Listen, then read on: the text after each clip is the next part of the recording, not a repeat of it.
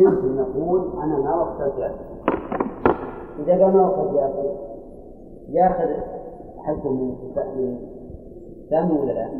يأخذ حقه من سامي وسامي يرجع على ياسر لكن هو سامي يقول ما إحنا أسعد أنا ما أعطيك طيب.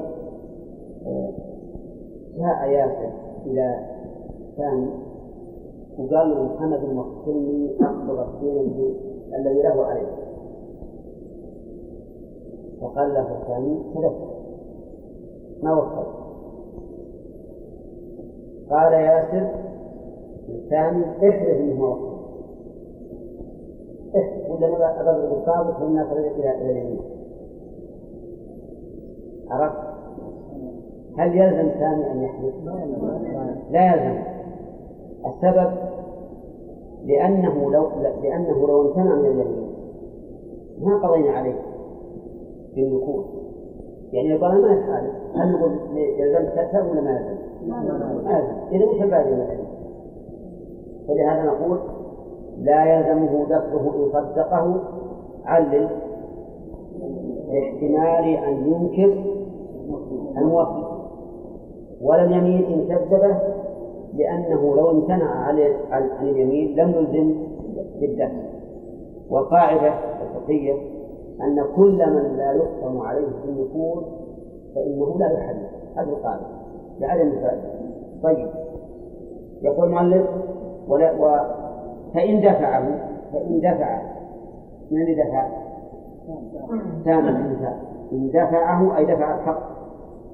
فأنكر زيد وهو حمد الصيد الوكالة. فهذا ما وكل حلف حلف من اللي يحلف؟ اللي يحلف حمد. أيها يحلف يحلف انه ما وكل ليش يحلف ما؟ لأنه يحتمل أن أن مدعي الوكالة وهو ياسر يحتمل أنه صادق. ولا لا؟ نقول احلف إنه ما وصلت انك ما وصلت قال اجماع الاصل ما وصلته قلنا نعم الاصل إنه ما وصلته ولكن فيه احتمال انك وصله نافع فلذلك يحلف إنه ما وصلته عرفتم ولا لا؟ طيب قال حمد أنا بحلف. لكني سأحلف على نفي العلم أو على نفي الذكر. سأقول والله لا أذكر أني وصلت يكفي ولا ما يكفي؟ ما يكفي يقول احلف على البث لأن هذا يمكن يمكنك إدراكه. قل والله ما وصلت إلى أي حمل لا لا يحلف نعم. فإنه في هذه الحال نقول له لا تحلف يقضى عليك بالموت وتكون أنت موصل ياسر وفي الحديث من أنت من قال حلف وضمنه عمرو. عمرو من هو في مثالنا؟ ثاني. حلف حمل القصة والله ما وكلت هنا الآن ياسر أرسلوا نعم. لا والله ما وكلت نقول خلاص الآن الوكالة لا تثبت وخذ حقك من إنسان من المدينة ولهذا قد حلف وضمنه عمرو وهو المطلوب. يضمنه. ضمنه سالم فصار أوفى الآن مرتين على من يرجع؟ على ياسر. الآن ياسر ظهر كذوبا ولزمه ها؟ لزمه الضمان فإذا قال ياسر لازم ليس ظنون أنا قد دفعت حق حمد إليه دفعت حق حمد إليه ليس ظنون شو يقول؟ يقول ها تبين أنك دفعت له محمد يقول ما وكلته ولا جان شيء ها تبين أنك دفعت إليه أفهمتم؟ طيب. أتى ببينة أنه دفعه إليه نقول الثاني الآن لك أن ترجع على ياسر أو على حمد. إن كان ياسر فقيرا إيش يختار؟ حمد. حمد. إن كان حمد فقيرا يختار ياسر. قال المؤلف وإن كان المدفوع وديعة أخذها. أخذها المدفوع وديعة. إيش معنى وديعة؟ يسمى عند الناس وديعة تسمى عندهم أمانة أخذها من اللي يأخذها؟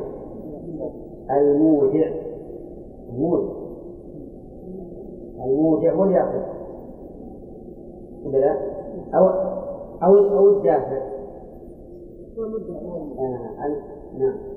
اللي يأخذها الدافع. اللي يأخذها الدافع. فإن تلفت فإن تلفت ضمن أيهما شاء الآن مثلا نشوف المثال هذا مثل حمد أودع ثاني أودعه ساعة رسول الساعة عنده ثم إن ياسرا جاء إلى ثاني وقال له إن حمد واقتلني في قبض الساعة. منه وهو وديعة ثاني صدق يا وأعطاه الثاني. أعطاه الثاني. وفي اليوم التالي جاء حمد إلى ثاني وقال أعطني ساعة أعطني ساعة لأنه ودعت فقال إنه أخذه وكيله أخذه وكيله فقال ما وكل؟ ما وكل؟ عرفتم؟ سامي ليش أعطى زيادة هذه؟ تصديقا له وإحسانا للظن به حلف حمد إنه ما وقت ياسر في قبض الساعة الآن تلزم من؟ الانسان لكن الساعة موجودة موجودة بيد ياسر يقول مؤلف النفو وديعة أخذها أخذها أي؟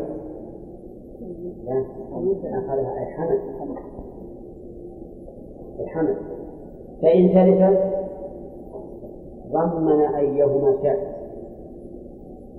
تلفت فلحمد اللي هو أن يضمن أيهما شاء. أي من؟ ياسر لأنه قبضه. أو ثاني لأنها كانت عنده ولم يسبق الشركة. الشركة ويقال شركة ويقال شركة. فيها ثلاث لغات. شركة شركة شركة. الشركة معناها الاجتماع. الاجتماع في شيء. كل اجتماع في شيء يسمى شركة. لكنها في الاصطلاح يقول المؤلف هي اجتماع في استحقاق أو تصرف. اجتماع في استحقاق يعني أن يجتمع شخصان فأكثر في استحقاق شيء معين أو اجتماع في تصرف. يعني لا لا لا يجتمعان في استحقاق هذا الشيء لكن يجتمعان في التصرف. وتسمى الثانية شركة عقود. والأولى شركة أملاك الاجتماع في الاستحقاق شركة أملاك والاجتماع في العقود في التصرف شركة عقود. مثال ذلك ورث رجلان من أبيهما دارا. نقول هذه اجتماع في استحقاق لأنهما استحقاها من من ورث من من ميراث والدهما. فهما مشتركان في ملكها. وهب لرجلين كتابا. ما نوع الشركة؟ استحقاق. هذه شركة؟ استحقاق. وقد تكون في المنافع لا في الأعيان. كما لو منحت رجلين الانتفاع بهذا البيت. فقلت لهما انتفع بهذا البيت ما دمتما في هذا البلد. هذا اجتماع في استحقاق ولا في تصرف؟ في استحقاق لأنهما استحقا منفعة هذا البيت. استحقا. فيكون هذا الاجتماع في الاستحقاق. إذا كل شريكين في عين أو منفعة على سبيل الملك أي أنه أن ذلك ملك بينهما نسميه شركة استحقاق. أما الشركة التصرف فهي التي تحتاج إلى تعاقد بين الشريكين. تحتاج إلى تعاقد بين الشريكين. وهي التي قسمها المؤلف إلى الأقسام الخمسة الآتية. واضح؟ هذه تسمى شركة العقود. تسمى شركة العقود لأنها ثبتت بالتعاقد بين الطرفين. واعلم أن من رحمة الله عز وجل وتوسيعه على عباده أن أباح عقود الشركة. وذلك أن الإنسان قد لا يستطيع الاستقلال باستغلال ملكه. هذا رجل عنده أموال كثيرة لكنه لكنه مشلول أو زمن أو أعمى أو مريض. فيعطي غيره هذا من هذا المال لينتفع به ويتجر به ويكون الربح بينهما. فالإنسان لما كان قد لا يستطيع, يستطيع الاستقلال في التصرف في ماله أباح الشارع له أو أباح الشارع للعباد جميعا أن يشترك بينهما. وهل المشاركة أفضل أم الانفراد؟ يرى بعض العلماء أن المشاركة أفضل. لما فيها من التعاون والتآخي وكل واحد منهما يحب لأخيه ما يحب لنفسه. ولأن النبي صلى الله عليه وسلم قال قال الله تعالى أنا ثالث الشريكين ما لم يكن أحدهما صاحبه. ولأن كل واحد منهما ينتفع بما عند الآخر من مال أو عمل فكان الاشتراك أفضل. ويرى آخرون أن الانفراد أفضل. لأن الإنسان إذا انفرد بملكه والتصرف فيه كان حرا إن شاء عمل وإن شاء ترك وإن شاء عمل في هذا النوع من التجارة وإن شاء عمل في غيره وإن شاء تبرع من المال وإن شاء لم يتبرع بخلاف الشركة فإنها مقيدة بما يتفق عليه الشريكان ولا يمكن لأي واحد أن يتبرع بشيء منها. لكن الانفراد الإنسان فيه حر له أن يتبرع بما شاء من ماله وله أن يبيع برخص وله أن يشتري بغلاء. أما الشركة فهي مقيدة. والحقيقة أن كل واحد من الانفراد والاشتراك له مزية على الآخر.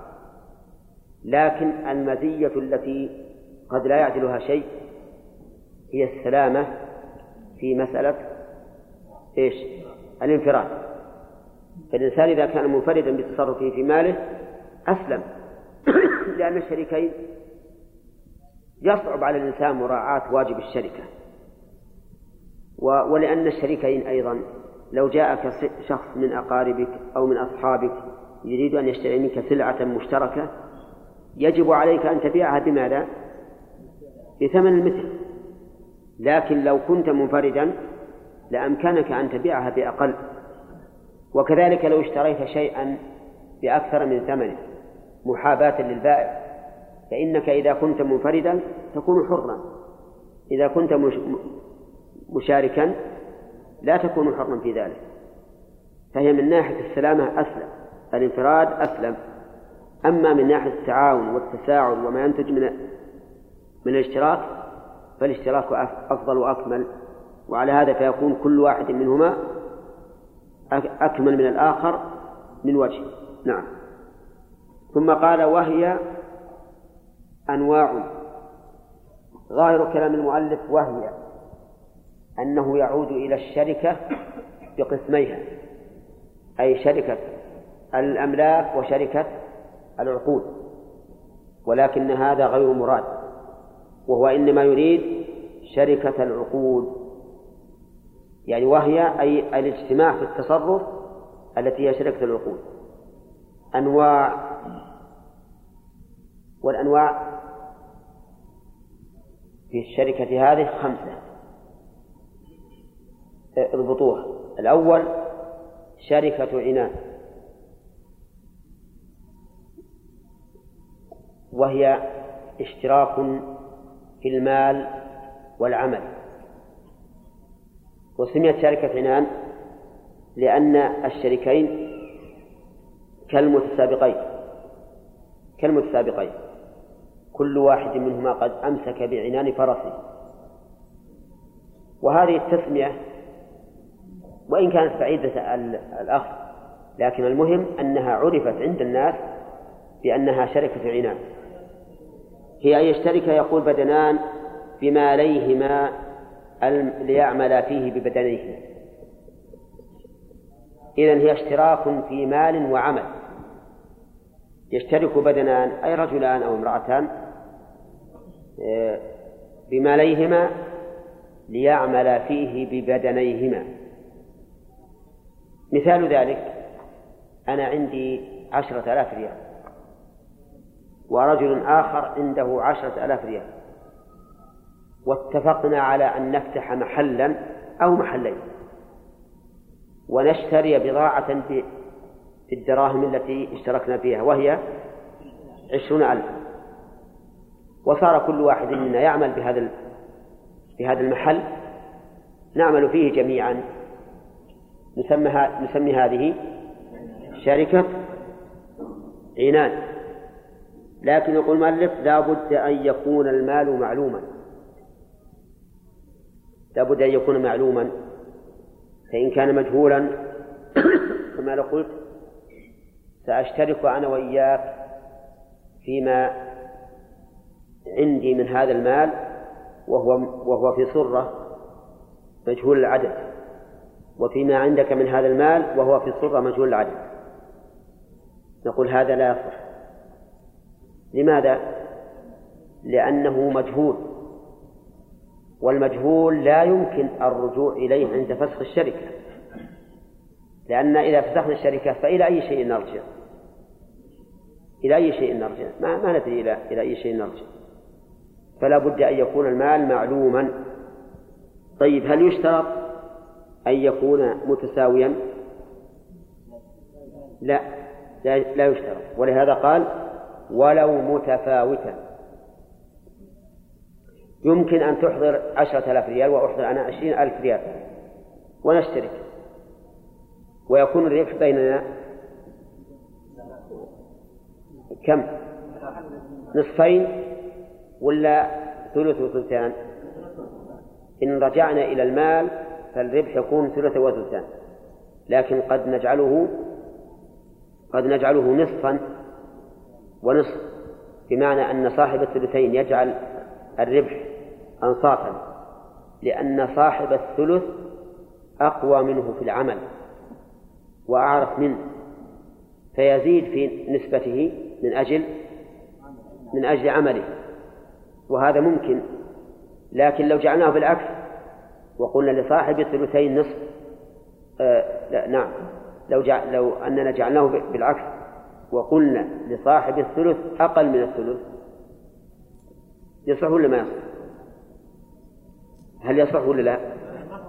يصح يعني معناه سواء جعلنا نسبة الربح أو نعم سواء جعلنا نسبة كل واحد منهما من الربح بقدر مالها أو أكثر فلا بأس لأن هذا يعتمد على قوة العمل والتجارة والمعرفة بأحوال التجار وقد يكون أحدهما أعلى من الآخر قال ليعمل فيهما ليعمل فيه ببدنيهما. طيب فإن قال يعمل فيه أحدنا فقط أنت تأتي بعشرين ألف وأنا آتي بعشرين ألف وتعمل فيه أنت. ها؟ على يقول في الشرح أنه من العنان. يقول في الشرح أنه من العنان وظاهر كلام الماتن أنه ليس من العنان. والواقع أن هذا فيه شبه من العنان وفيه شبه من المضاربة. فبالنظر إلى أن هذا يعمل بماله وبدنه. أحدهما يعمل بماله وبدنه. يكون شبيها بالعنان وبالنظر إلى أن أحدهما لا يعمل ببدنه وإنما العمل في ماله يشبه المضاربة. يشبه المضاربة. فيمكن أن نقول أن هذا جامع بين المضاربة وبين العناء ولكن يشترط في هذا في هذا في هذا النوع أن يكون له من الربح أكثر من ربح ماله. أن يكون له من الربح أكثر من ربح ماله. لأجل أن يشتمل على شيء من من المضاربة. ما واضح ولا لا؟ طيب. آه، أتيت بعشرة آلاف ريال وأتيت أنا بعشرة آلاف ريال. وقلت لك اعمل أنت أما أنا لا أستطيع العمل. ولك من الربح النصف. يصح ولا ما يصح؟ ما يصح. لابد أن يكون له أكثر من ربح ماله. يعني لك من الربح الثلثان. لماذا لا تصح المسألة الأولى؟ لأن الذي دفع المال ولم يعمل يكون أتاه ربح ماله كاملا. والذي جمع بين المال والربح والعمل لم يأته إلا ربح إلا ربح ماله فقط. فيكون عمله هباء. لا, لا ينتفع منه بشيء. هذا ما ذهب إليه المؤلف رحمه الله وعندي أنه لا مانع من هذا من هذا العمل أن يكون له بمقدار ربح مال بمقدار ماله لأن صاحب المال الذي لم يعمل إذا أعطي ربح ماله كاملا فهو إحسان من العام. ومن يمنع الإحسان؟ أليس يجوز أن أعطيك مالي لتعمل فيه ويكون الربح كله لي؟ يجوز وتكون أنت متبرعا لي بالعمل. فالصواب في هذه المسألة أنه يجوز أن يعطى من الربح بقدر ماله. وذلك لأنه يكون بهذا محسنا إلى صاحبه. فيها شيء من الصعوبة الظاهر طيب شركة العنان إذا لها صورتان. الصورة الأولى أن يشترك البدنان بماليهما وبدنيهما واضح؟ طيب. ويكون الربح بينهما على ما شرطاه الصورة الثانية أن يشترك بدنان بماليهما دون دون بدنيهما فيختص أحدهما بالعمل والثاني لا يعمل. في هذه الصورة يشترط أن يكون أن يعطى العامل من الربح أكثر من ربح ماله. يشترط أن يعطى أكثر من ربح ماله على المذهب. لئلا يضيع عمله هباء. لأننا لو أعطيناه بقدر ماله صار عمله هباء. ما استفاد منه. والصواب أنه لا بأس به. لأنه يقول أنا مستعد أن أتبرع لأخي بعمل بدني. أن أتبرع له بعمل بدني. وأكون كأني اشتغلت بماله وجعلت جميع الربح له. وهذا وهذا لا بأس به. طيب يقول المؤلف رحمه الله فينفذ تصرف كل, كل منهما فيهما أي في المالين بحكم الملك في نصيبه وبالوكالة في نصيب شريكه. أرجو الانتباه. الآن اشتركنا في هذا المال وبدأنا نبيع ونشتري. إذا كان المال نصفين مني عشرة آلاف ومنك عشرة آلاف فإن تصرفي في نصيبي بالأصالة وتصرفي في نصيبك بالوكالة وأنت كذلك مثلي. تصرفك في نصيبي بالوكالة وفي نصيبك بالأصالة. ولهذا يقول بحكم الملك في نصيبه وبالوكالة في نصيب شريكه. فإذا قال قائل كيف تقولون إنه بالوكالة وهو لم يوكله؟ نقول لأن مقتضى العقد الشركة أن يتصرف في هذا المال المشترك. والوكالة تنعقد بما دل عليه من قول أو فعل. فعلى هذا يغني يغني عقد الشركة عن الإذن الصريح في التوكيد لأنه من لازم عقد الشركة أن يتصرف في في المال المشترك بطريق الوكالة في نصيب الشريك وبطريق الأصالة في نصيبه. ويشترط أن يكون رأس المال من النقدين المضروبين. طيب هذا الشرط, الأول بالإضافة إلى ما سبق أن يكون المالان معلومين. الشرط الثاني أن يكون آه، من النقدين المضروبين. المراد بالنقدين الذهب والفضة. المضروبين المجعولين سكة ونقدا احترازا مما لو كان حليا من الذهب أو كان آه، تبرا من الذهب يعني قطعا من الذهب أو من الفضة فإن ذلك لا يصح لماذا؟ لأن القيمة تختلف باعتبار في غير النقد تختلف في غير النقد فلو أن هذين الرجلين أحضر سيارات. قال هذه عشر سيارات إدسن والآخر جاءت عشر سيارات مازدا واشترك فيهما. فعلى المذهب لا يصح. لماذا؟ لأن المال ليس المال المشترك ليس من النقدين. ولأنه من الجائز أن تكون قيمة السيارات عند عقد الشركة متساوية وعند فسخ, فسخ الشركة مختلفة فمثلا عند عقد الشركة كانت المازدا تساوي عشرين ألف والدلسن عشرين ألف. هذا ما في إشكال ولا لا؟ لكن عند فسخ الشركة كانت المازدا تساوي تسعة عشر والدلسن خمسة وعشرين أو أو أكثر. أيهما أرغب عند الناس؟ المازدا ها؟ طيب على كل حال عند عقد الشركة قدرنا أن الثمن متساوي. عند انفساخ الشركة زادت المازدا على الدسن على المازدا بخمسة آلاف. كيف نقسم المال إذن؟ هل نقسمه على الأول عند عقد الشركة يعني أنصافا أو نقسمه عند فسخ الشركة بحيث يزيد هذا الخمس. لذلك قال العلماء إنه لا يجوز إلا أن يكون رأس المال من النقدين المضروبين وقال بعض العلماء وهو الصحيح يجوز أن يكون رأس المال من العرض يعني ليس نقدا لكنه يقوم عند عقد الشركة بنقد.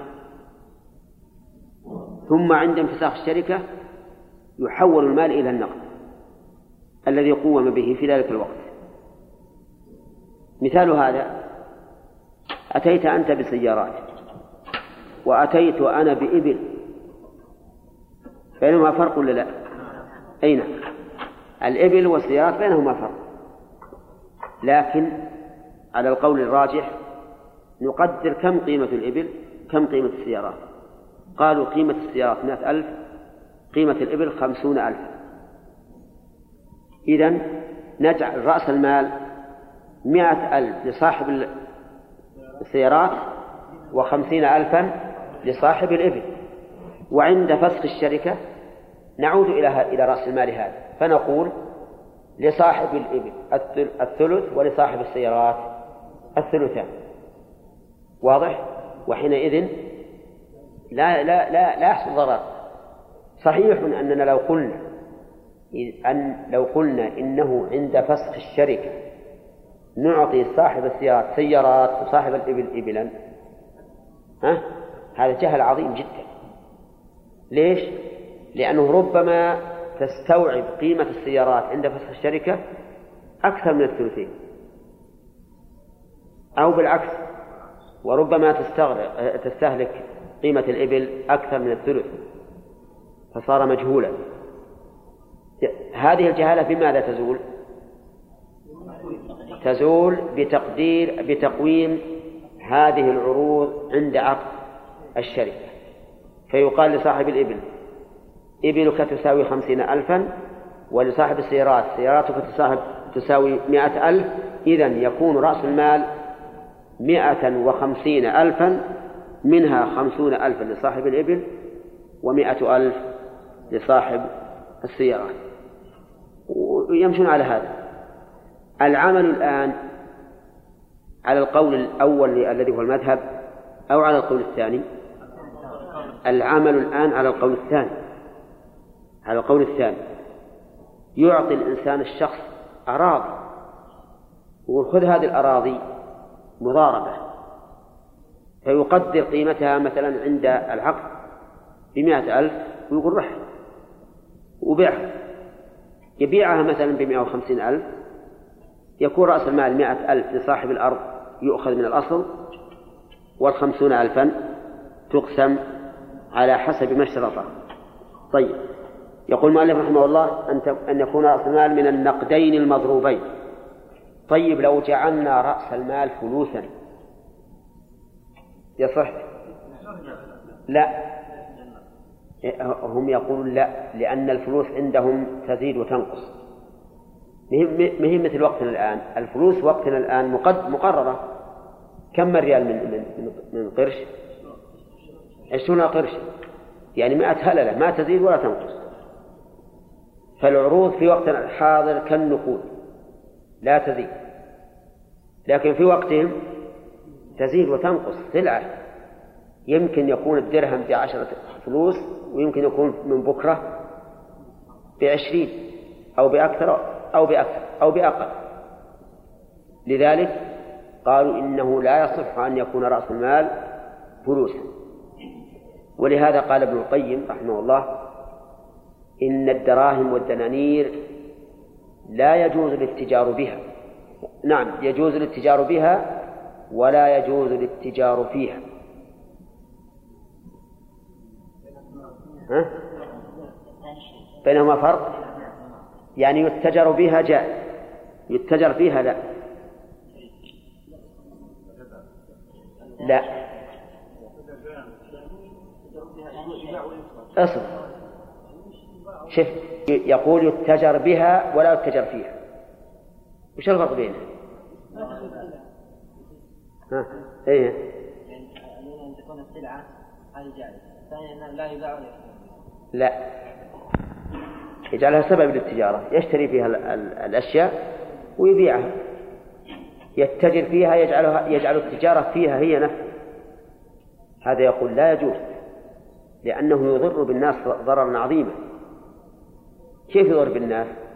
يأتي تجار النقود في في هذا اليوم يقول يلا اشتروا كل اللي في السوق من النقود تصبح السلع رخيصة ولا غالية؟ لا يا رخيصة لأن الدراهم إذا إذا قلت صارت غالية إذا غلت الدراهم رخصت السلع فمثلا إذا قشوا هذا أو إذا أخذوا جميع اللي في السوق تجد اللي يساوي أمس عشرة يؤخذ اليوم بخمسة أو بريالين يتضرر الناس في اليوم الثاني بعد ما أخذوا كل اللي في السوق من الدراهم قال يلا نزلوا الدراهم يتضرر الناس ولا لا؟ يعني تزيد قيمة الأشياء ولا تنقص؟ تزيد تزيد قيمة الأشياء لأنهم لما لما لما ردوا رد رجعوا الدراهم إلى إلى إلى إلى الأسواق زادت الدراهم. زادت بأيدي الناس. إذا زادت بأيدي الناس اشتروا بها السلع بزيادة ولا يهمهم لأن الدراهم موجودة. فتجد هؤلاء لو اتجروا في الدراهم أو اتجروا في النقود صاروا سببا لإفلاس كثير من الناس ولتضخم كبير في الأموال. واضح ولا لا؟ واضح الآن؟ طيب. ها؟ إي نعم. يفعلون اليهود الآن في الدولارات. يلعبون بالناس بالدولارات.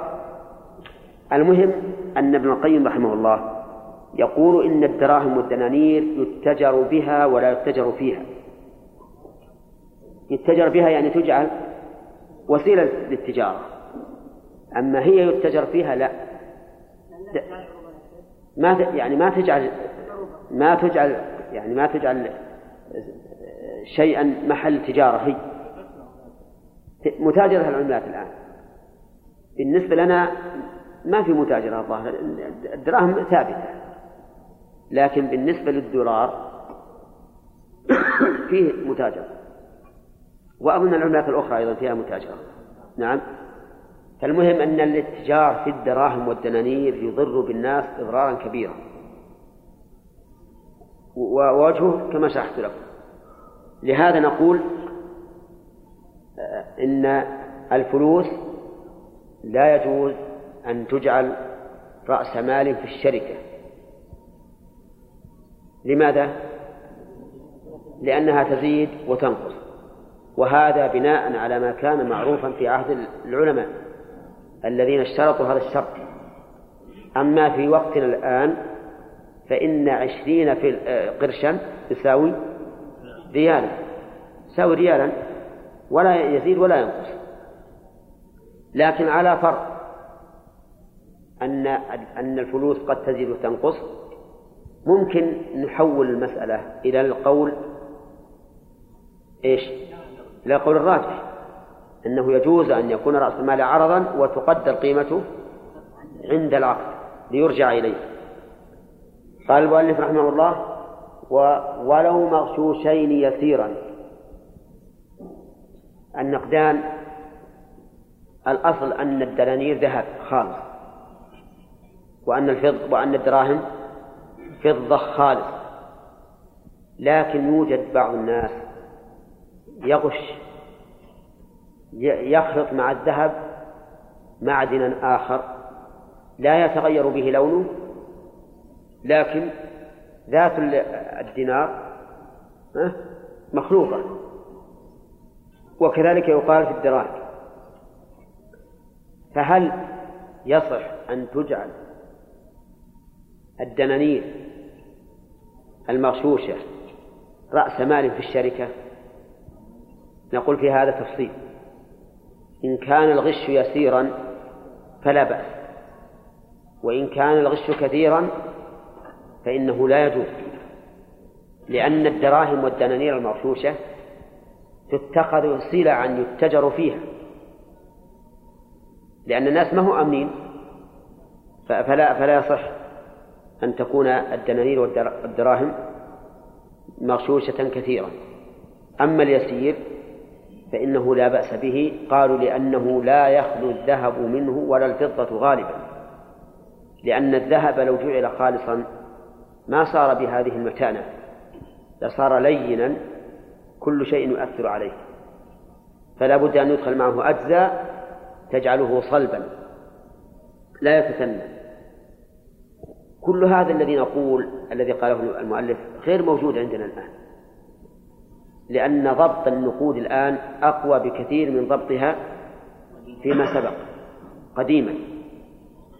فإنه قديما يدخلها الغش. يمكن أي واحد من التجار يجوا يسك آه، له دنانير أو دراهم يقلد بها الدنانير والدراهم التي في أيدي الناس ويدخل فيها الغش. أما الآن فالمسألة مضبوطة وهذا غير وارد وهو قول ولو مغشوشين يسيرا.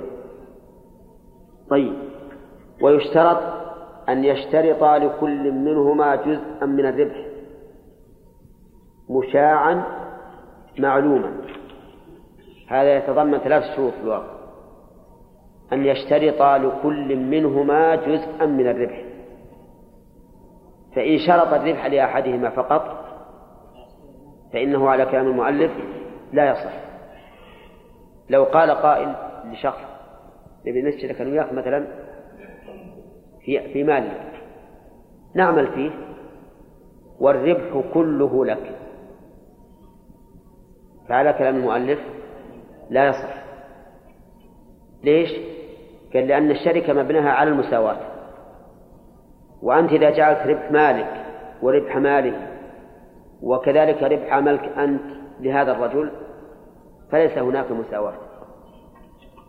فلا بد أن يكون لكل منكما شيء من الربح. وأنت إذا نظرت إلى هذا الشرط وجدت أن فواته لا يؤثر من الناحية الشرعية. فمن الجائز أن يقول هذا الرجل أنا أريد أن أنشط هذا الرجل على العمل. هذا رجل خامل ما يعمل. فقلت جب مالك وأجيب مالي ونشترك والربح كله لك. فأنا قصدي بهذه الشركة أن أنفع هذا الرجل وأحركه. ولماذا تحولون بيني وبين الإحسان إلى هذا الرجل؟ أنا الآن محسن إليه. بماذا؟ بالربح حيث جعلت ربح مالي له وربح عملي أيضا له. وش المانع من هذا؟ فالذي يترجع عندي أن أن الأصل في المعاملات الحل وأن لا يدخل عليها شروط إلا إذا دل الدليل على وجوب هذه الشروط. طيب.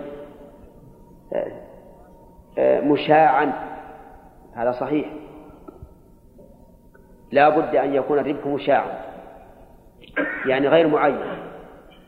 المشاع يعني اللي يكون شائعا في جميع المال أو في جميع الربح مثل الثلث والربع والخمس والثلثان وثلاثة الأرباع وما أشبهها.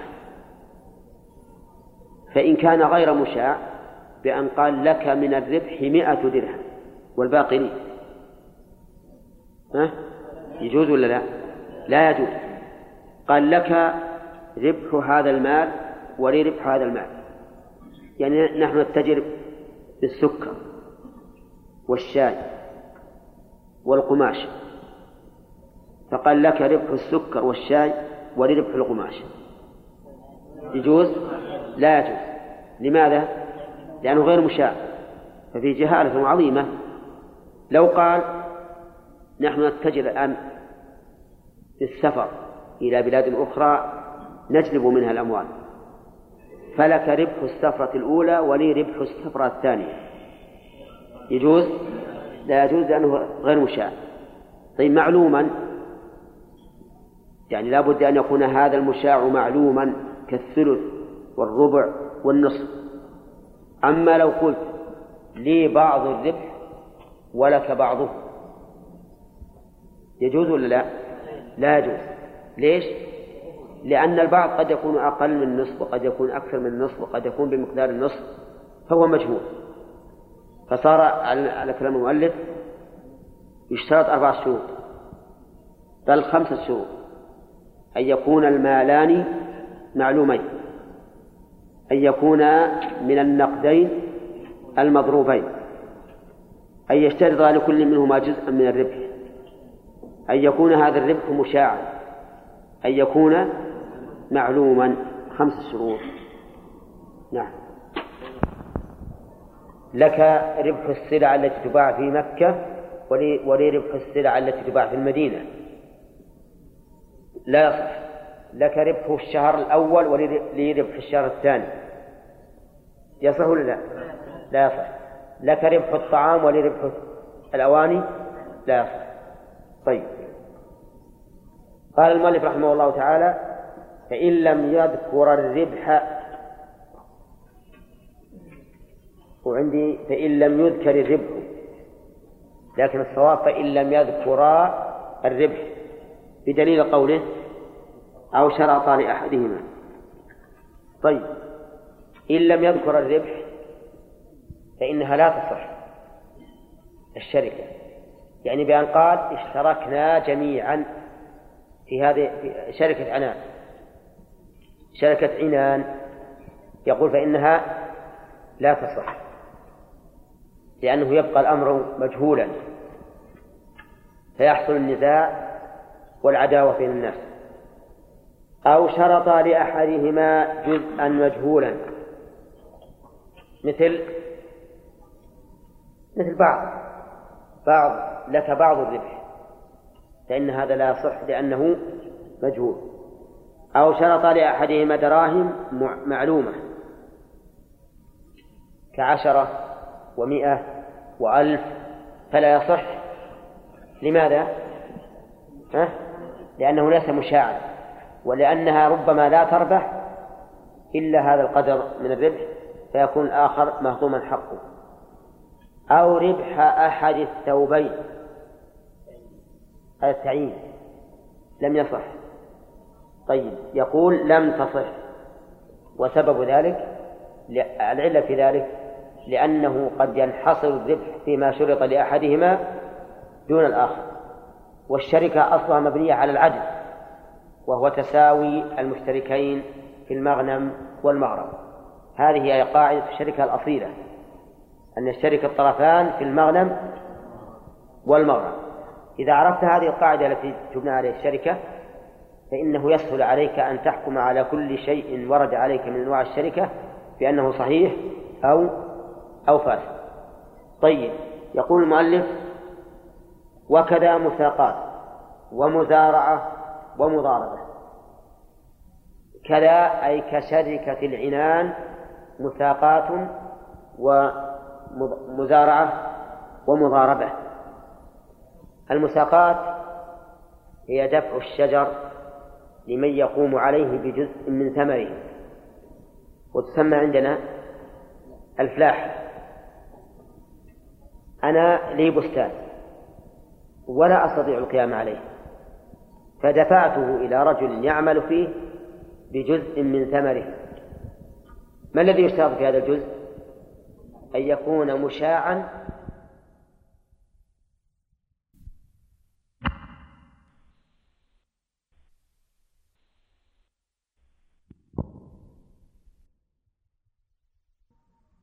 يصلح ولا ما يصلح؟ يصلح طيب لك ثمرة هذا العام ولي ثمرة العام المقبل لا يصلح لك ثمر العنب ولي ثمر النخل. لا يصلح كذا؟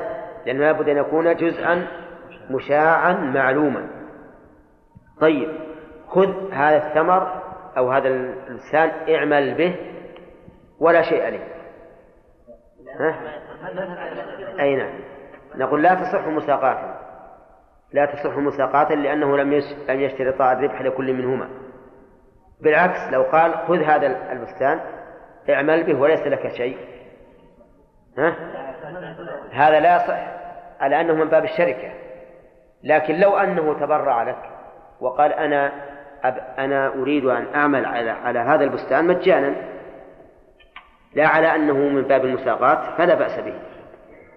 طيب المزارعة. المزارعة دفع أرض لمن يقوم بزرعها بجزء من الزرع. إذا فرق بينه وبين المساقات المساقات على شجر والمزارعة على أرض. أدفع له الأرض وقل خذ هذه الأرض ازرعها ولك نصف الزرع أو ربعه أو ما أشبه ذلك. هذا يصح.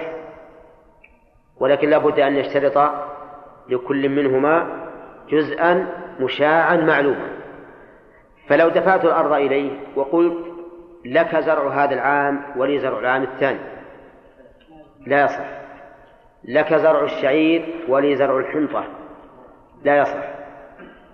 لك هذا الجانب لك الجانب الشرقي ولي الجانب الغربي. لا يصح. لا بد أن يكون مشاعا معلوما. لأنه كما أسلفنا قريبا مبنى جميع الشركات على العدل وهو التساوي في المغنم والمغرب. وكذلك مضاربة. المضاربة أن يدفع الإنسان مالا لشخص يتجر به بجزء من ربحه. مثاله أعطيت هذا الرجل مئة ألف وقلت اعمل بها ولك نصف الربح. جائز ولا لا؟ جائز. وقد ذكرنا أن هذا من العقود التي كانت في الجاهلية وأقرها الإسلام. وأن فيها مصلحة للناس لأن من الناس من يكون عنده طاقة بدنية ومن الناس من يكون عنده مال. صاحب المال لا يستطيع أن يتصرف وصاحب الطاقة لا يستطيع أن يتصرف. صاحب المال لأنه زمن قاصر ضعيف مريض وما أشبه ذلك. وصاحب البدن قوي لكن ليس بيده مال. كيف يمكن أن ينتفع الطرفان؟ بالمضاربة. يدفع صاحب المال المال إلى هذا الرجل القوي العامل ويقول اتجر به ولك نصف الربح أو ربع الربح أو ثلث حسب ما اتفقنا عليه. فجوازها من محاسن الشريعة في الواقع. طيب إذا إذا قال خذ هذا المال مضاربة على أنك على أن لك ربح هذا الشهر ولي ربح الشهر الثاني. لا يصح طيب. لك ربح السكر ولي ربح الشاي لا يصح طيب. لك مئة درهم من الربح والباقي. لي لا يصح لابد أن يكون مشاعا معلوما. قال المؤلف والوضيعة على قدر المال. الوضيعة يعني الخسارة. على قدر المال في شركة إيش؟ الآن نتكلم على أي شركة؟ العنان. الوضيعة على قدر المال يعني الخسران على قدر المال بخلاف الربح. الربح على ما اشترطاه والوضيعة على قدر المال. لا يمكن أن يحمل أحدهما خسارة أكثر من قدر ماله. فإذا قدرنا أن أحدهما أتى بمائة ألف والثاني أتى بمائتين وصار يتجران. فصارت كمل اللي معنا؟ من الآية ثلاثمائة ألف. وصار يتجران وعند التصفية لم يكن لديهما إلا مئة وخمسون ألفا. كيف نوزع الخسارة؟ نقول على كل واحد منهما نصفها؟ لا على قدر المال. اللي خسر الآن ثلاثمائة ألف والذي صفى نعم. أصل البضاعة أصل المال المشترك ثلاثمائة ألف. وخسر مئة وخمسين. يكون على صاحب المئتين. خسارة مئة. وعلى صاحب المئة خسارة خمسين. ولا يمكن أن نقول إن الخسارة بينهما أنصافا. لماذا؟ لأننا نحمل الناقص أكثر مما يستحق. يقول الوضيعة على قدر المال. الربح على ما شرطاه. الربح على ما شرطاه. لأن الربح مبني على العمل والقدرة والمهارة فيكون على ما شرطاه. فإذا أتى أحدهما بمائتي ألف والثاني بمئة. أحدهما أتى بمائتي ألف والثاني أتى بمئة. وقال الربح بيننا أنصافا. يجوز ولا لا؟ ها؟ يجوز. الربح على ما شرطه انتبهوا لهذا. الربح على ما شرطه إذا قالوا إذا قال الربح بيننا لك ربعه ولي ثلاثة أرباع يصح ولا لا؟ يصح لأن. لأن مبنى الربح على العمل والقدرة والمهارة بخلاف الخسارة. فصارت الوضيعة التي الخسارة على قدر المالين والربح على ما شرطاه سواء كان ذلك أكثر من قدر ماله أو أقل. علل العلماء ذلك بأنه أي الربح مبني على القدرة والمهارة وربما يكون أحدهما أقدر من الآخر وأمهر في تسويق السلع وشرائها. فكان الربح على حسب ما اشترطاه. قال ولا يشترط خلط المالين في شركة العنان كما عرفتم يأتي كل واحد منهما بمال ويكون من كل واحد منهما عمل أو يأتي كل واحد منهما بمال ويكون العمل من واحد. طيب هل يشترط خلط المالين؟ يقول المؤلف لا يشترط لأن المقصود هو الربح. وعليه فيجوز أن أتجر أنا بمالي في دكاني وحدي وأنت كذلك بمالك في دكانك وحدك. ويجوز أن أكون أنا في بلد وأنت في بلد آخر. ويجوز أن أتجر أنا في نوع من المال وأنت في نوع من المال. فخلط المالين ليس بشرط. وذلك قالوا لأن المقصود هو الربح لا الخلط. لكن لو خلطناهما جميعا يجوز ولا لا؟ معلوم يجوز من باب أولى. لأنه إذا كان خلط المالين ليس بشرط فليس المعنى أن خلطهما مؤثر بل إن خلطهما أبلغ في الاشتراك. خلطهما بأن نأتي بالدراهم ثم نشتري سلعة بهذه الدراهم ثم نتصرف. فهنا المالان صارا مختلطين. قال ولا كونهما من جنس واحد. ولا كونهما من جنس واحد. فيجوز أن يأتي أحدهما بإبل والثاني بسيارات. يقول لا لا يشرط كونهما من جنس واحد. آه. ولا كونهما من جنس واحد يعني في النقدين. فيجوز أن يأتي أحدهما بدراهم والثاني بدنانير. انتبهوا لهذه النقطة. يجوز أن يأتي أحدهما بدراهم والثاني بدنانير. فيأتي أحدهما بمائة دينار والثاني بألف درهم. بألف درهم طيب كيف نعمل عند التصفية؟ نعطي صاحب الدنانير. دنانير وصاحب الدراهم. دراهم. إلا. كل يرجع إلى رأس ماله لكن إذا تأملت هذا وجدت أنه قد يكون فيه غرض لأنها قد ترتفع قيمة الدنانير فيحيط بالربح كله. نعم. وقد يكون بالعكس. ولهذا ذهب بعض العلماء إلى أنه يجب أن يكون من جنس واحد. يجب أن يكون من جنس واحد. وهو أحد القولين في المسألة. وعللوا ذلك بأنهما إذا كان من جنس من جنسين مختلفين فقد. فقد يرتفع أحد الجنسين حتى يحيط بالربح. واضح؟ ولنفرض الآن أن أحدهما أتى بمائة دينار والآخر أتى بألف درهم. وقيمة مائة الدينار ألف درهم. يعني كل دينار بعشرة. لكن عند التصفية صار كل دينار بعشرين. معناه أنه يحيط بالربح كله. أو بالعكس صار الدينار بخمسة. معناه أن صاحب الفضة الدراهم ربح وصار الربح كله له كله له.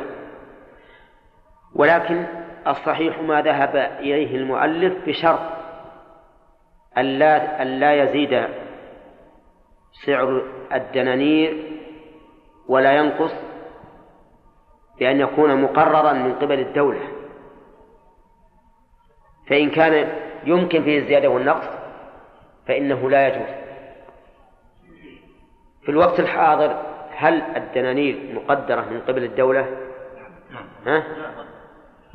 لا الذهب غير مقدر ولهذا أحيانا يرتفع وأحيانا ينخفض وبناء على ذلك فإنه لا يصح أن يكون أحدهما دنانير والثاني دراهم. إلا على على القول الذي أشرنا إليه فيما سبق أنه يجوز أن يكون رأس المال من الأعراض عرضا ولكن يقدر بقيمته. فحينئذ نعم إذا قلنا يؤتى بالدنانير والدراهم لكن تقدر الدنانير بدراهم. فيقال الآن أتيت بمائة دينار وقيمتها ألف درهم فنكتب بأن رأس مالك الذي أتيت به إيش؟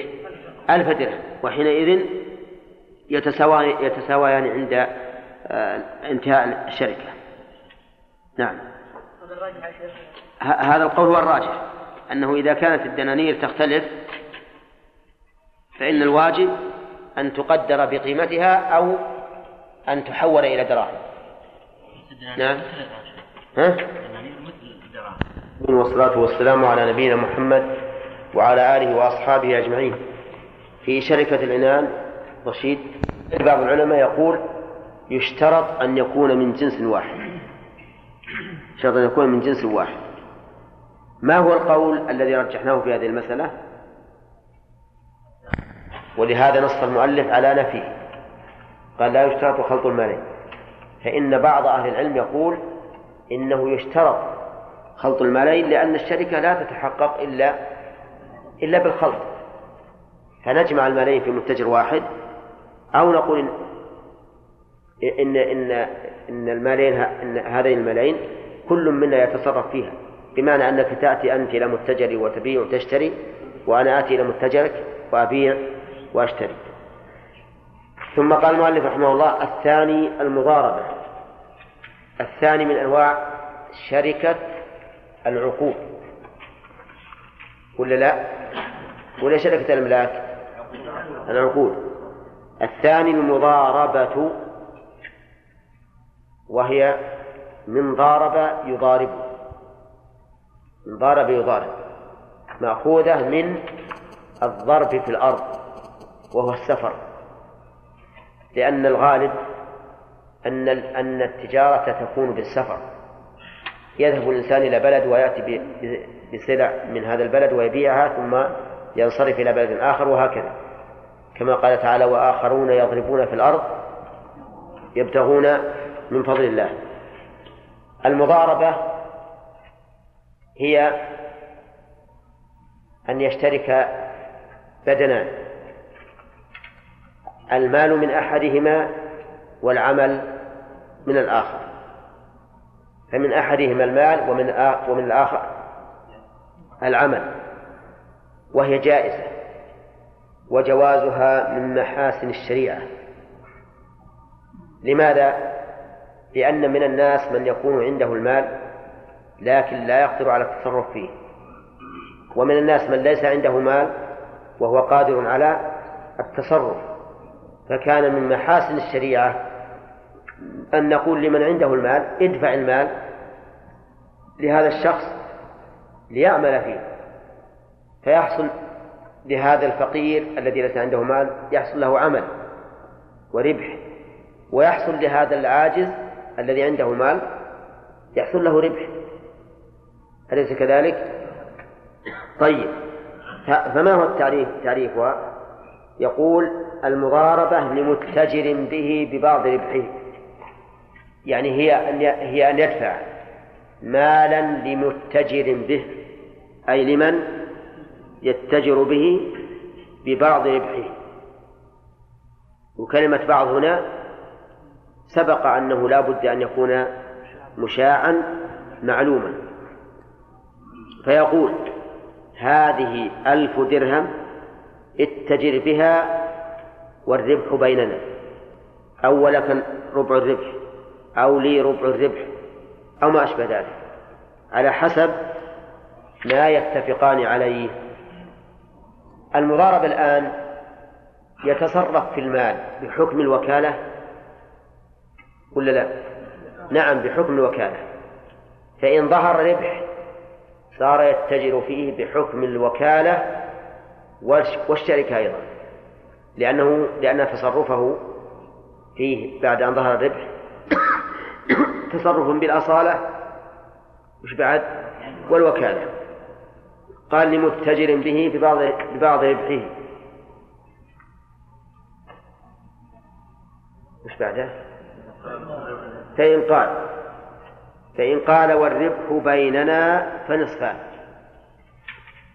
لأن البينية تقتضي التسوية. هذا الضابط. فإذا قال خذ هذا المال اتجر به. والربح بيننا. فإنهما فإنهما فإن الربح يكون بينهما نصفين. طيب إذا قال الربح بيننا أثلاثا وقيدة فعلى على ما شرط. لكن عند الإطلاق تقتضي التسوية قال وإن قال ولي أو لك ثلاثة أرباعه أو عندي أو أو ثلثان ها؟ ثلاثة أرباعه أو ثلث. أو ثلثه. صح. إذا قال خذ هذا المال اتجر به ولي ثلاثة أرباعه يصح. وربع الباقي للعامل. لي ثلثه يصح. والثلثان للعامل. لك ثلاثة أرباعه يصح والربع لصاحب المال لك ثلثه يصح والثلثان لصاحب المال المهم أنهما إذا عين لأحدهما جزءا فالباقي فالباقي للآخر. قال ولي أو لك ثلاثة أرباع أو ثلثه صح. والباقي للآخر. كيف علمنا أن الباقي للآخر؟ لأن المال بين اثنين. فإذا حدد نصيب أحدهما تبين حق الآخر. إذا لا يشترط أن أقول لك ثلاثة أرباع الربح ولي ربع. أو يشترط؟ لا يشترط. لأننا إذا علمنا نصيب واحد فالباقي فالباقي للآخر ولا ولا إشكال فيه. قال وإن اختلفا لمن لمن المشروط فلعامل.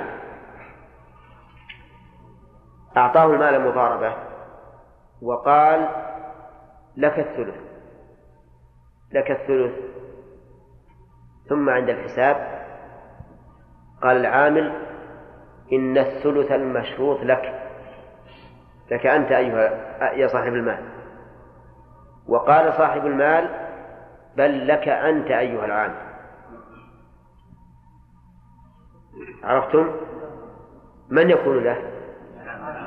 يكون للعامل فيكون له ثلث الربح ولصاحب المال الثلثان. لماذا؟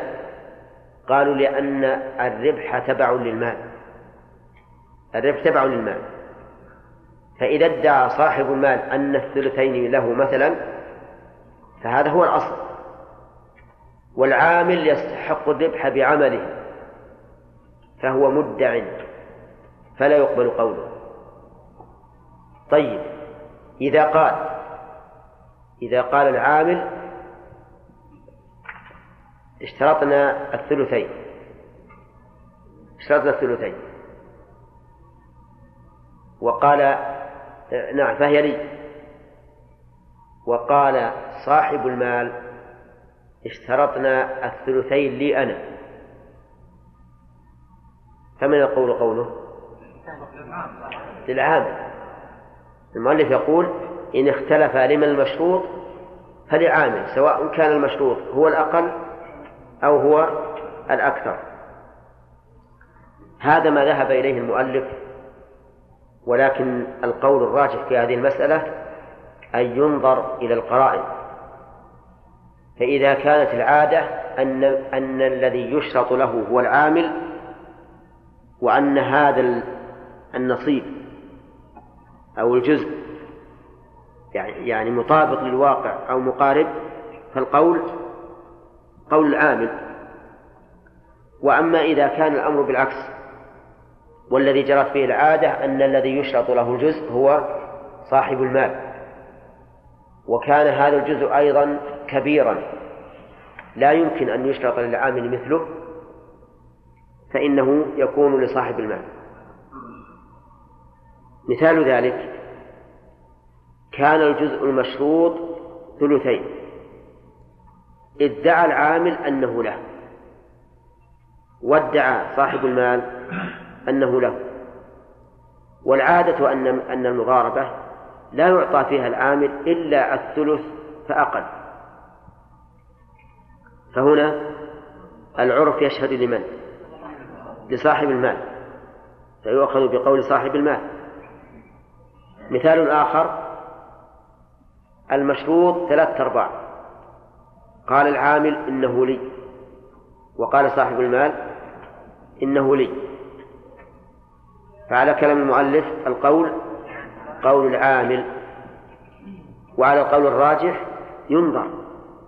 إذا كانت العادة جارية بأن المضارب لا يعطى إلا ربعا أو شبهه ثم يأتي يدعي ثلاثة أرباع يقول إن الشأن المشروط لي أنا فهنا لا نوافقه لأن العرف يكذبه واضح؟ وهو نظير ما سبق لنا في باب في في, في باب الدين في باب, في باب الرهن. في باب الرهن أن الراهن والمرتهن إذا اختلف في قدر الدين فإن فإنه يرجع إلى الرهن. إذا كان الرهن كثيرا والمدين يدعي أن الدين قليل فإن القول قول صاحب الحق الذي هو المرتهن ما مرت علينا هذه؟ مرت علينا وهذا القول وهذه المسألة مثلها. فنقول إذا ادعى العامل ما يمكن أن يكون مشروطا له في العادة فالقول فالمشروط للعامل. وإن ادعى شيئا بعيدا عن العادة فالقول قول المالك. طيب. يقول وكذا مساقات ومزارعة. يعني إذا اختلف لمن المشروط فهو للعامل. ما هي المساقات؟ أن يدفع شجرا لمن يقوم عليه بجزء من ثمره. مثال هذه المسألة. دفعت هذا الشجر إلى عامل. أي فلاح. قلت خذ. قم على هذا النخل ولك نصف الثمر. نعم. أخذه وعمل فيه. فإذا حصلت الثمرة نقسمها نصفين للعامل النصف ولصاحب الأصل النصف. أعطيت شخصا آخر هذا النخل ليقوم عليه. وقلت لك ربع الثمرة. لك ربع الثمرة. وعند الجذاذ قال العامل إن الذي شرط له ربع الثمرة صاحب النخل. وقال صاحب النخل بل بل العامل. من القول قوله؟ ها؟ على المذهب يكون المشروط للعامل. وعلى القول الراجح ننظر إذا كان هذا النخل يمكن أن يساق عليه في الربع أو قريب الربع فنعم. أما إذا كان لا يمكن فإننا لا لا نجعله للعامل. لو كان هذا النخل لا يمكن أن يساق عليه إلا بثلاثة أرباع فأكثر. فإننا نقبل قول العام ويكون الربع لمن؟ لصاحب النخل المزارعة. المزارعة أن يدفع الإنسان أرضا لمن يزرعها بجزء من الزرع. فعند التصفية اختلف لمن المشروط فالمذهب أنه للعامل. والقول الثاني أنه للعامل إن كانت دعواه مقاربة. أما إذا كانت بعيدة من الواقع فإن القول قول صاحب المال أي صاحب الأرض. طيب. قال المؤلف ولا يضارب بمال لآخر إن أضر الأول ولم يرضى فإن فعل رد حصته في الشركة. لا يضارب من المضارب الذي هو العامل. لا يضارب بمال الآخر بشرطين يعني المنع بشرطين. إن أضر الأول ولم يرضى. مثال يا عيسى. آه، أعطيتك مئة ألف على أن تتجر بها في الكتب. أخذت المئة ألف وبدأت تتجر بها في الكتب. ثم جاءك إنسان آخر وقال الكتب رابحة.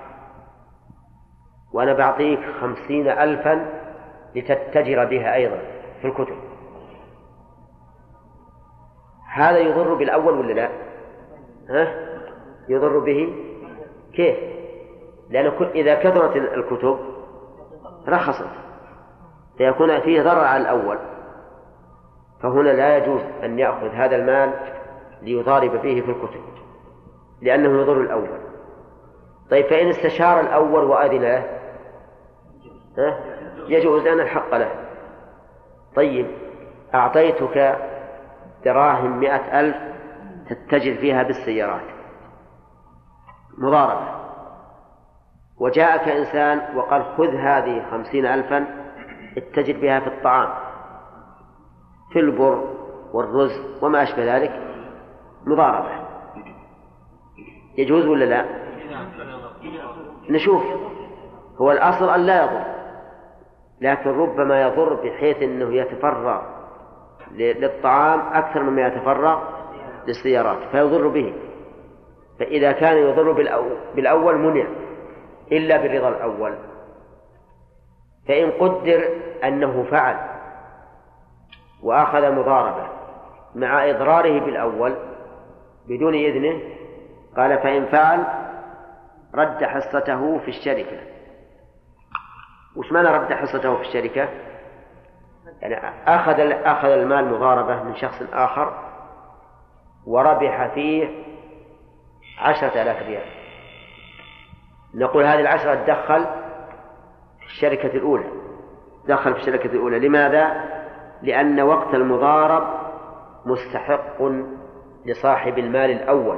أو مستحق لصاحب المال الأول. فإذا ذهب يتجر بمال آخر فإن الربح الذي حصل له يدخل في الشركة. انتبه ولد. فاهمين الصورة هذه ولا لا؟ ها؟ طيب. أعطيتك مئة ألف ريال تتجر بها واتجرت فيها.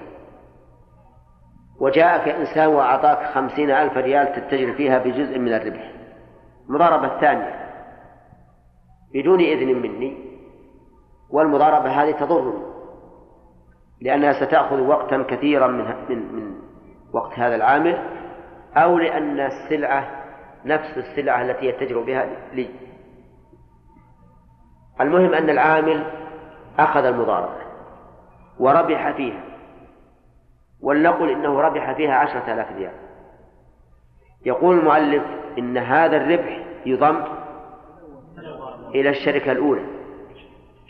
فتكون يكون رأس المال أو يكون الربح الذي ربح من مالي يضاف إليه الربح الذي ربحه هذا من مال الرجل الآخر. فإذا كنت فإذا كان قد ربح بمئة ألف من مالي ربح عشرة آلاف ريال. وربح من الثاني خمسة آلاف ريال كم يكون الربح؟ خمسة عشر ألف ريال. واضح الآن؟ طيب.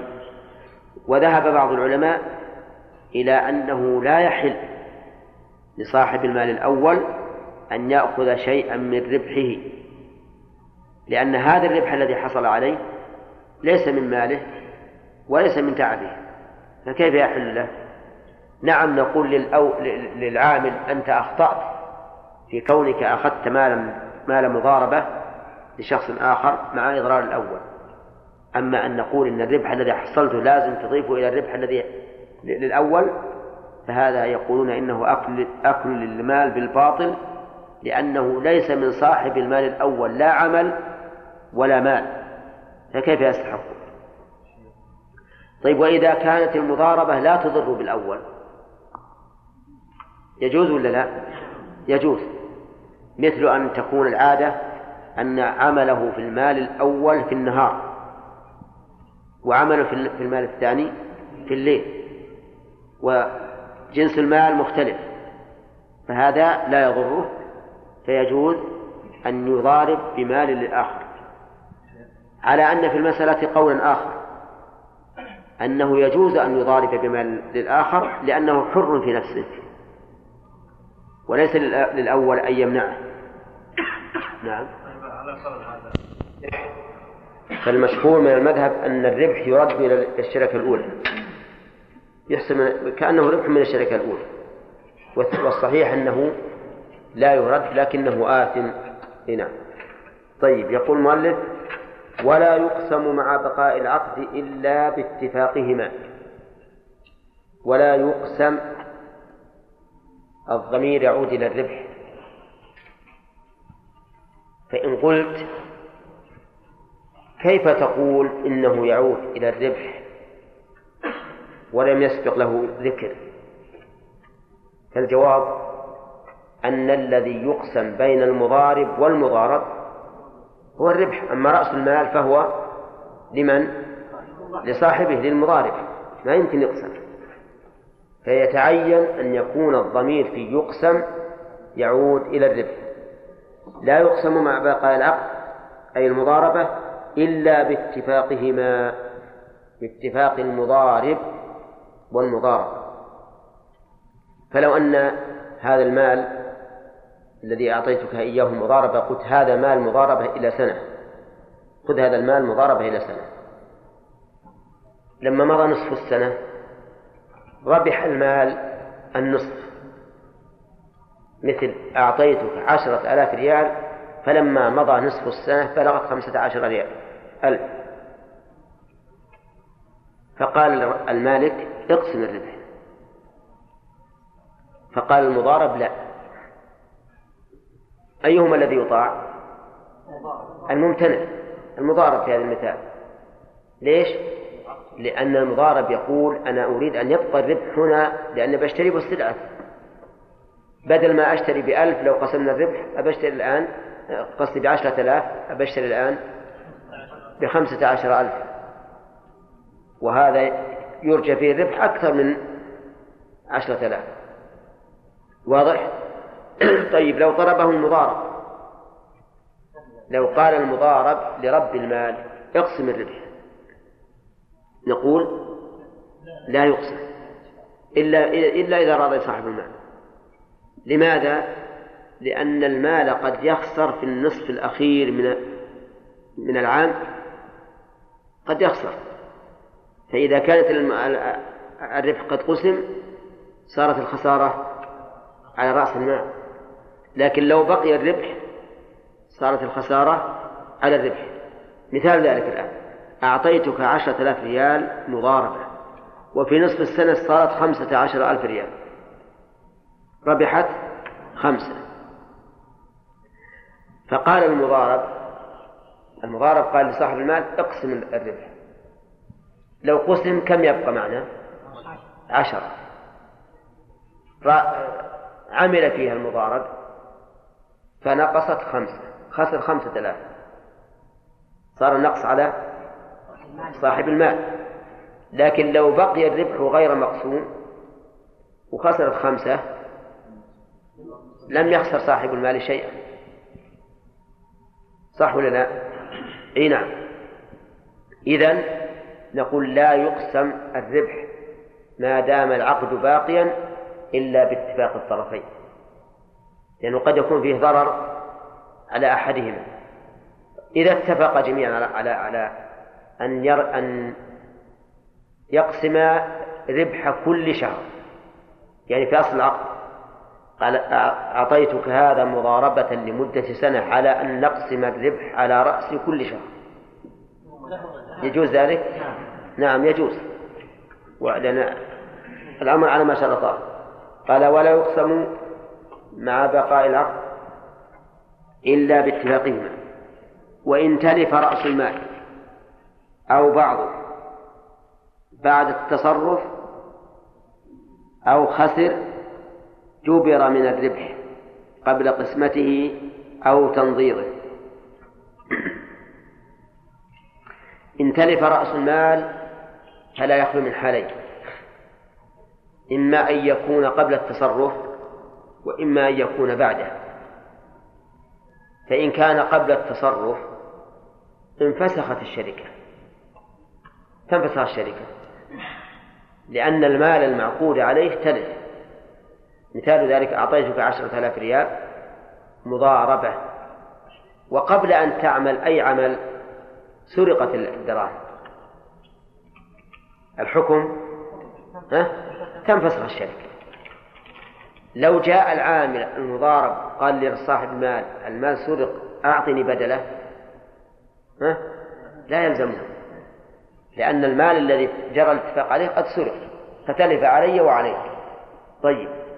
أما بعد التصرف فيقول رحمه الله إنه يجبر من الربح.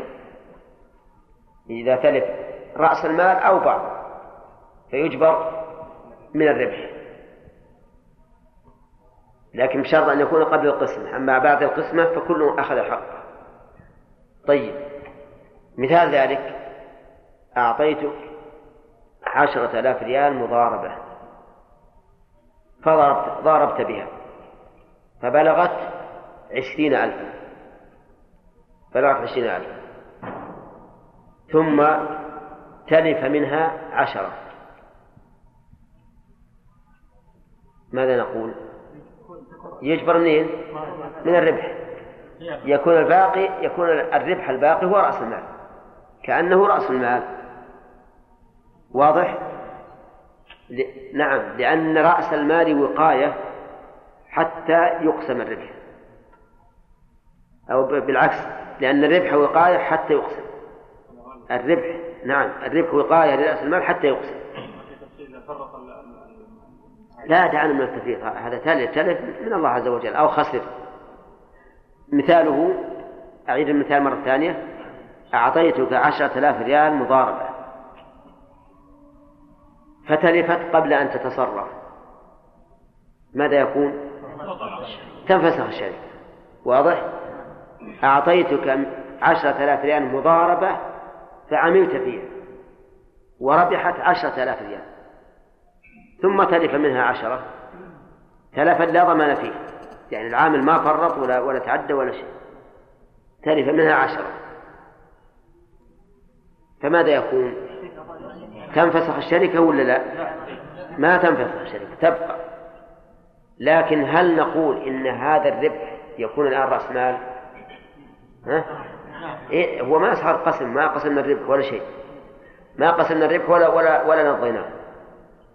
الجواب؟ نعم. ولهذا قال المؤلف جبر من الربح. فيجبر التالف من الربح. طيب خسر. يعني أعطيتك عشرة آلاف ريال مضاربة وبدأت تتصرف فيها. فربحت عشرة. ربحت عشرة. في في النصف الأول من العام. ثم استمر التصرف وفي آخر العام خسرت عشرة. أقول يؤخذ من, من, من يجبر من الربح؟ ولا نقول لا الربح اللي ربحناه يقسم والخسارة تكون على رب المال لا. نقول لا لازم يكون من من الربح. لأن ما دامت الشركة مؤقتة فالعقد باق حتى يتم الوقت. فما حصل من زيادة أو نقص فإنه يكون في الربح. طيب إن خسرت اثني عشر ألفا يكون ألفين على المالك أعطيتك عشرة وربحت عشرة أخرى ثم خسرت في آخر العام اثني عشر ألف. على المالك؟ كم نعطي المالك الآن؟ ثمانية آلاف ريال. كذا؟ طيب إذا قال المالك ليش خسرنا؟ ما يمكن أخسر مالي إلا تبقى ألفين في ذمة المضاربة. نقول والعامل أيضا خسر المسكين خسر عمل عمل سنة كاملة في هذا المال ما جاء ربح صح ولا لا؟ فإذا أنت وإياه مشتركان في المغنم والمغنم فما دمت أنت خسرت ألفين من مالك فهو أيضا قد خسر كل عمل السنة. واضح؟ يمكن لو راح يشتغل في شركة أو عند الحكومة بمرتب ربح أكثر من هذا. طيب. قال المؤلف رحمه الله ومتى تلف؟ وإن تلف رأس المال أو بعضه. بعد التصرف أو خسر. هذه المسألة الثانية وقد عرفناها. جبر من الربح قبل قسمته أو تنضيضه التنضيض هو اللي يسمى عندنا التسبية. فإذا قسم ناضا يعني معناه صفينا المال وبعناه وبقيت عندنا الدراهم وقسمنا الربح فإن الخسارة لا تكون على لا تكون من الربح تكون على رأس المال. قسمناه يا أخوان. نضبناه وقسمناه. تكون على رأس المال. والمثال أعطيتك عشرة آلاف ريال مضاربة لمدة سنة. فصرت تشتري وتبيع بها وبعد مضي ستة أشهر ربحت عشرة آلاف أخرى. كم صارت؟ عشرين. صف الرجل المضارب صف المال وعادت الدراهم. صار دراهم الآن فقسمنا الربح. ثم خسرت بعد ذلك. خسر على من؟ على رأس المال. ولهذا قال قبل قسمته أو تنظيره. ولكن يشترط في القسمة أن يكون ناضا يعني بمعنى أنه يحاسب عليه و... ويعود إلى أصله إن كان ذهبا فذهب وإن كان فضة ففضة. وخلاصة الكلام الآن أنه إذا تلف المال قبل التصرف. ها؟ أجيب انفسخت الشركة. إذا تلف المال قبل القبض. إيه. إيه, إيه تنفسخ معلوم. لو قال هذا المال شوف هذا المال عندك مثلا مضاربة. دراهم معينة بالكيس هذه مضاربة لك لمدة سنة. وفي أثناء ذلك جاء سارق فخطفها من بين أيديهم. تنفسخ معلوم من باب أولى وكذلك أما إذا كان بعد التصرف فإنه يجبر من الربح. طيب. فإن قسم الربح باتفاقهم ثم جاء الخسران بعد ذلك فعلى رأس المال. نعم. التنظير يعني التصفية. مثلا أنا اشتريت أخذت هذه الدراهم؟ منك مضاربة إلى مدة سنة. وفي نصف السنة ربحت. صارت عشرة آلاف ريال عشرين ألف لكن هي إلى الآن بضاعة. إلى الآن بضاعة ما بعد ما بعد مضينا فهنا لو قسمناها فلا تعتبر هذه القسمة. حتى يباع تباع السلعة وبعد بيعها. وتنظيرها يقسم الربح. هذا معنى التنظير يعني التنظير يسمى عند العامة عندنا يسمونه تصفية يصفي البضاعة. أما ما دامت أعيانها باقية فإن الخسارة